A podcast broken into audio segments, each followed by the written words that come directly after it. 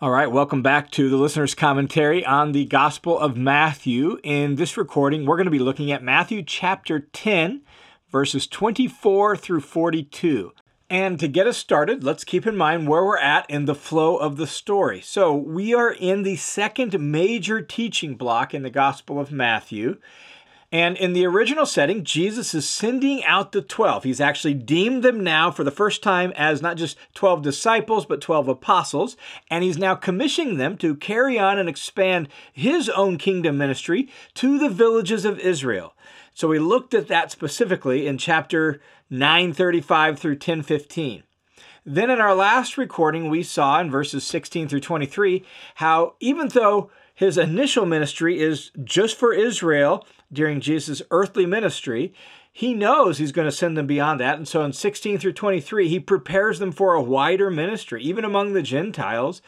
And he knows that that's going to entail opposition, that living on mission for Jesus will lead to persecution and opposition. And so sixteen through twenty-three prepared them for that. Now here, beginning in verse twenty-four, Jesus' comments actually seem to open up a little bit more, a little bit more broadly, and go more general to just beyond the twelve themselves to like any disciple who's trying to live faithfully and obediently and on mission for Jesus. And so we see here more phrases like the disciple or everybody. And so we're broadening out the teaching about living uh, on mission with and for Jesus in the world. And so these words speak to all of us who are trying to live faithfully as disciples in general. And he starts in verse twenty-four with a basic truth about discipleship, and then he applies it to them and to us in a bit of a surprising way. So verse twenty-four and twenty-five says, "A disciple is not above his teacher, nor a slave above his master. It's enough for the disciple that he may become like his teacher, and the slave like his master." This was just the way discipleship worked in their world. The goal of a disciple who attached themselves to a particular rabbi was to become like the rabbi, not just in his understanding of the scriptures and the Torah, but in order to actually apply it to their life the way he did, to embody that rabbi's yoke, his way of life. That was the goal. And so the goal of discipleship was not just to know what the rabbi knew, but to be what the rabbi was, to become like him. And Jesus just takes that general truth that everyone was familiar with and says, that's the way it is. All right, we know that. He even takes the idea of like servants and says, a servant who admires his master doesn't try to usurp his place, just wants to be like him because he admires him. So this is the idea that being a disciple entails imitating the rabbi, the master, becoming like him. That's the basic idea. But then Jesus applies this here to his disciples in a bit of a surprising way. Look what he says in the second half of verse twenty-five. He says, "If they have called the head of the house Beelzebul, how much more will they insult the members of the household?" In the imagery, the analogy, Jesus is the head of the house, right? He's the one who's in charge. So if people have slandered Jesus and call him Beelzebul, they're going to do it to the very people that are part of his household, his disciples, his followers. That's the idea. So now what Jesus is saying is part of becoming like our rabbi is becoming like him in rejection and insults and opposition. That's the idea. That's the point he's making. Disciples become like their rabbis. Well, that means if they called the, the rabbi Beelzebul, they're going to call you Beelzebul, and they're going to reject you and insult you as well. Now, what is this Beelzebul that they're referring to? Well, the exact origin of the word is uncertain. In Matthew twelve twenty-four, as well as in Mark three, Beelzebul is referred to as the ruler or prince of demons. And that seems to have been a common idea. In fact, there's a, a Jewish writing from the time period called the Testament of Solomon. And it refers to Beelzebul at the same way, as the prince of demons, and describes his activity causing havoc in the world. It seems to have been a term, a way to refer to the arch enemy of God, that is, to Satan or the devil. And we'll actually see an episode in chapter twelve where they accuse Jesus of doing ministry and miracles by the power of the devil. That's the idea. If they're going to call the master of the house, Jesus himself, our rabbi, the devil or Satan or Beelzebul, well, guess what? You can expect them to be opposed to you as well, to reject you and all of that. Then Jesus instructs disciples not to be afraid of them. Even though that's the case, even though they're going to treat you that way, don't be afraid of them. In fact, as we read the next few verses, pay attention, because what you'll see is Jesus repeats that idea of don't be afraid three times and gives several reasons why. Look what he says in verse twenty-six. Do not fear them.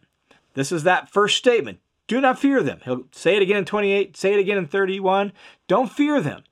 And who's the them? Well, it's those who ridicule and oppose and uh, persecute his disciples. So don't fear them. Then he gives a reason. For there's nothing concealed that will not be revealed, or hidden that will not be known. It starts with for. That's explaining. He's giving a reason. And the idea is that God, in his time and in his way, he will actually make it clear who's teaching the truth. Who's right? There'll be nothing concealed that will not be revealed. There'll be nothing hidden that will not be known. Like God's going to sort it all out. And he's going to bring the truth to light. And ultimately, that will happen at the final judgment. It'll be perfectly clear who's with God and who's not with God at the final judgment. God's going to sort it all out. He'll bring the truth to light. He'll make all things clear. So don't fear them. Instead, continue going about the mission of proclaiming Jesus and his message. Look at verse twenty-seven. What I tell you in the darkness, tell in the light. What you hear whispered in your ear, proclaim on the housetops. The idea is, is that, look, you just keep going about the mission. God's going to sort out uh, the truth from everybody. So you keep going about the mission. What you hear me speaking literally to people who are sitting in the campfire with them, right? And all that sort of stuff, or sitting in a house when it's night outside. What I tell you in the darkness, you proclaim it out there in the light. What you hear whispered in your ear, you stand on the rooftops. In other words, whatever Jesus tells you in private, uh, you go out there and you make it clear. You continue the mission of proclaiming Jesus' message that he has revealed in his word. Then Jesus restates the call not to be afraid and gives another reason. Look at verse twenty-eight.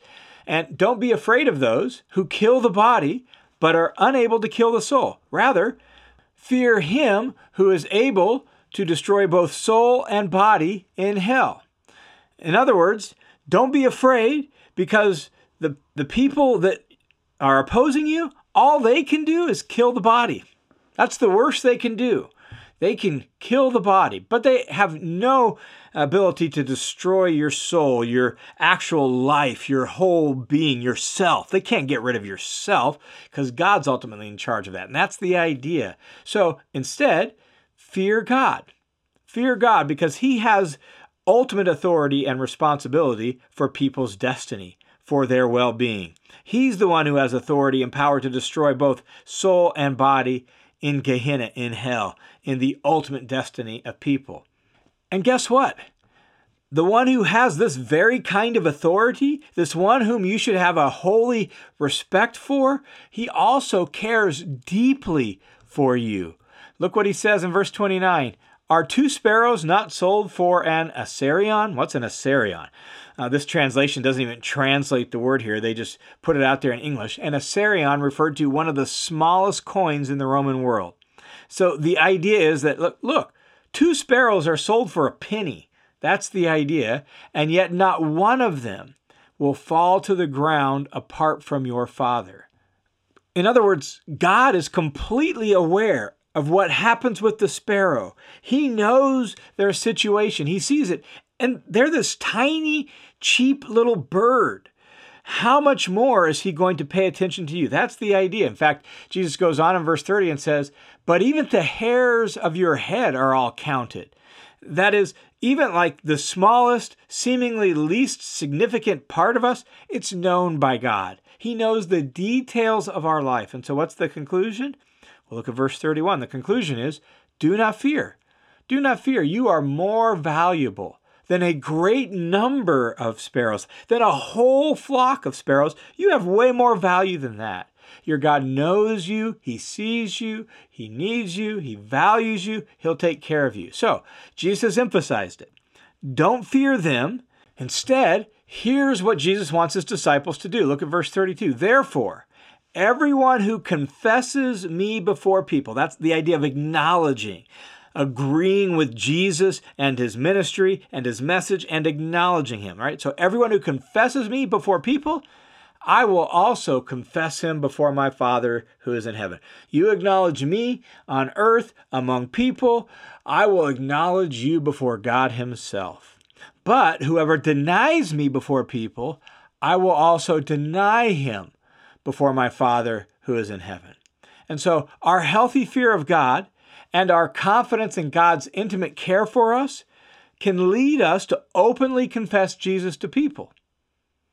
But denying Jesus, if we go that way and deny Jesus in fear, then that means being denied by Jesus before God. So Jesus wants us just to continue to stand for him, acknowledge him, testify about him in whatever ways we get before people. And then Jesus comes back to the very serious reality that makes these words of challenge and encouragement so necessary, that his coming into the world causes division and conflict. Look at verse thirty-four. Don't think that I came, that is, that he has come originally, right? Like, don't think I came to bring peace on earth. I didn't come to bring peace, but a sword. This is a, uh, like a proverbial saying. I didn't come to bring peace, but a sword. But this proverbial saying underscores the challenge of discipleship. Like, we know in one sense Jesus came to bring peace on earth. Think, for example, of the angels at his birth, right? Announcing peace on earth, goodwill to men. And that's certainly Jesus' ultimate goal. And even for those of us who trust him, right? He brings us peace with God and peace, shalom, with each other. But the current world is not all it's supposed to be. The current world is still, if you will, contested territory. It's a battleground, not a playground. And therefore, there's going to be hostility and tension and opposition. And so allegiance to Jesus can, allegiance to Jesus, as he's told us, will turn people against you. That's just kind of part of what it means to be a follower of Jesus. And so don't think I came to be bring peace on the earth. That's what Jesus is getting at. It's like my coming actually divides people, creates conflict, and creates um, hostility between people because of their loyalty to me. And so Jesus explains what he means in verse thirty-five by his coming bringing a sword. He says, for, notice that, circle that, that means he's explaining what he just said. For I came to turn a man against his father, and a daughter against her mother, and a daughter-in-law against her mother-in-law, and a person's enemies will be the members of his own household. In other words, family discord and hostility is going to be a natural consequence of some people choosing to follow Jesus and other people rejecting Jesus. That's the idea. And it's going to happen within your own household, within your own extended family, within uh, your family unit. And these words of Jesus here in verses thirty-five and thirty-six, they actually echo Micah chapter seven, verse six. And there in Micah seven, the prophet Micah bemoans the unfaithfulness of Israel and the disobedience of Israel. And basically what Micah says there is like, so how can you trust anyone? You don't know who's loyal to Yahweh and who's not. You can't trust anyone. You can't trust your wife. You can't trust your father. You can't trust your daughter. You can't trust anyone. And so by recalling these words from Micah seven, what Jesus is doing is he's saying that the situation really continues to be the same with his disciples. Loyalty to Jesus is loyalty to Yahweh, but not everyone is going to choose Jesus, and therefore their own family will turn against them. And that means that disciples must be prepared to demonstrate absolute loyalty to Jesus alone. Look at verse thirty-seven. He says, the one who loves father or mother more than me is not worthy of me. The one who loves son or daughter more than me is not worthy of me. Loyalty to Jesus surpasses loyalty to family. Loyalty to Jesus surpasses loyalty even to your parents. In a Jewish culture like the first century world where Jesus says this, as in many Middle Eastern cultures still to this day, family loyalty, especially loyalty to your parents, that was like sacred and untouchable. And yet it's not for Jesus.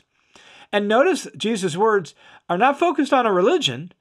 right? They're focused on Jesus himself. He says, if you love them more than me, you're not worthy of me. If you love son of daughter more than me, you're not worthy of me. It's focused on Jesus, and that says something huge about Jesus' own self-understanding.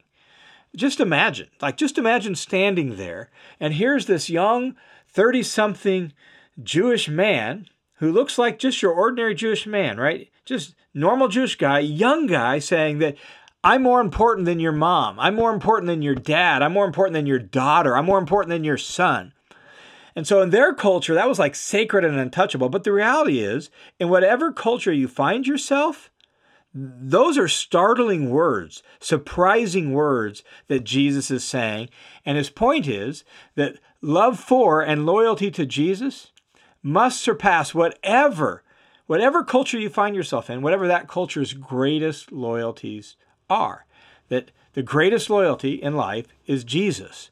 And we must be loyal to, to him at all costs, even in the face of rejection, ridicule, opposition, misunderstanding, misrepresentation, or whatever else it might be. In fact, Jesus goes on in verse thirty-eight and says, like, he must even be more important than our own life. Look at verse thirty-eight. And the one who does not take up his cross and follow after me is not worthy of me. The idea of taking up your cross, everyone knew what that meant. When he said those words, they could picture it. They had seen crucifixions. They had heard the agonized screams of crucifixion victims as they slowly died while hanging on a cross. They knew what it meant. And so when he says, the one who does not take up his cross, that's, as in the famous words of Dietrich Bonhoeffer, that's a call to come and die. Die to yourself. Die to your own ambitions, die to your own aims and your own life, and follow Jesus. We are no longer in charge of our life. Jesus is, and thus we must follow him. And he says, the one who doesn't do that is not worthy of me. In fact, he goes on in verse thirty-nine and says, the one who has found his life will lose it. And the one who has lost his life on my account will find it. In other words, you've built up your own life, you've found your own life, you've secured your own life, saved your own life, you've made your own way in this world, right? Jesus says you're, you're ultimately going to lose that. But the one who has given up his life, handed it over his life to Jesus, lost his own life for my sake or on my account, he's the one who will find it. And when a person does that, when they When they trade their own life for the sake of Jesus and decide they're going to follow Jesus, they're going to listen to him, and they're going to let him be in charge, when that happens, they are so connected with Jesus, then look what Jesus says in verse forty happens for those who receive them. Not just oppose them, those who actually receive them. Verse forty says, and the one who receives you receives me, and the one who receives me receives him who sent me. That they are so interconnected. Disciples who have given everything up to follow Jesus are so interconnected with Jesus that to receive a disciple of Jesus is now to receive Jesus himself. And since Jesus is so interconnected with God the Father, to receive Jesus is actually to welcome God. In other words, again, here you have this thirty-year-old man saying that if you receive me, you're actually receiving God. That now this is where God is found. In Jesus, connected to Jesus. And this provides really another motivation or another reason for continuing to confess Jesus and live for him without fearing those who oppose.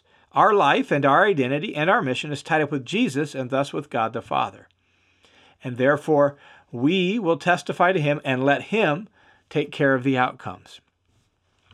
Jesus then continues this theme of receiving those who carry out Jesus' mission with three little statements uh, that seem to represent specific disciples living for Jesus. He talks about a prophet, talks about a righteous person, and he talks about a little one. This is what he says. He says, the one who receives a prophet in the name of a prophet shall receive a prophet's re- reward. The one who receives a righteous person in the name of a righteous person shall receive a righteous person's reward. And then verse forty-two, and whoever gives one of these little ones just a cup of cold water in the name of a disciple, truly I say to you, he shall by no means lose his reward. And that, that last one is a little amplified, but it can be a little confusing because little ones, we hear that and maybe we immediately think children. But here it seems to contrast with prophet and righteous person. And we'll see later when Jesus talks about little ones in chapter eighteen, he means lowly ones. And that seems to be the idea here, that a prophet has status and authority. A righteous person, right, has standing, and they could easily be respected. But what about just a small, ordinary, lowly disciple who has no status, who has no clout, who has no standing? Well, even then, showing care for and hospitality to a disciple like that, God will reward somebody for that. And so whether that disciple is a prophet, whether that disciple is a well-known righteous person, whether that disciple is just an ordinary, lowly disciple, whatever you want to call him, a little one, um, that receiving them, welcoming them, showing hospitality to them leads to uh, being rewarded and honored by God. That's the technical end of this mission speech. But look at verse eleven of chapter one, which we'll pick up there next week. It says, when Jesus had finished giving these instructions to the twelve disciples, he went on from there and began to teach. And that reminds us of the original context. These were addressed primarily to the twelve, preparing them for mission. And it also illustrates, this is the standard way Matthew has chosen to arrange his gospel. These big speeches, and then this little tagline, when Jesus had finished giving these instructions, when Jesus had finished saying these things.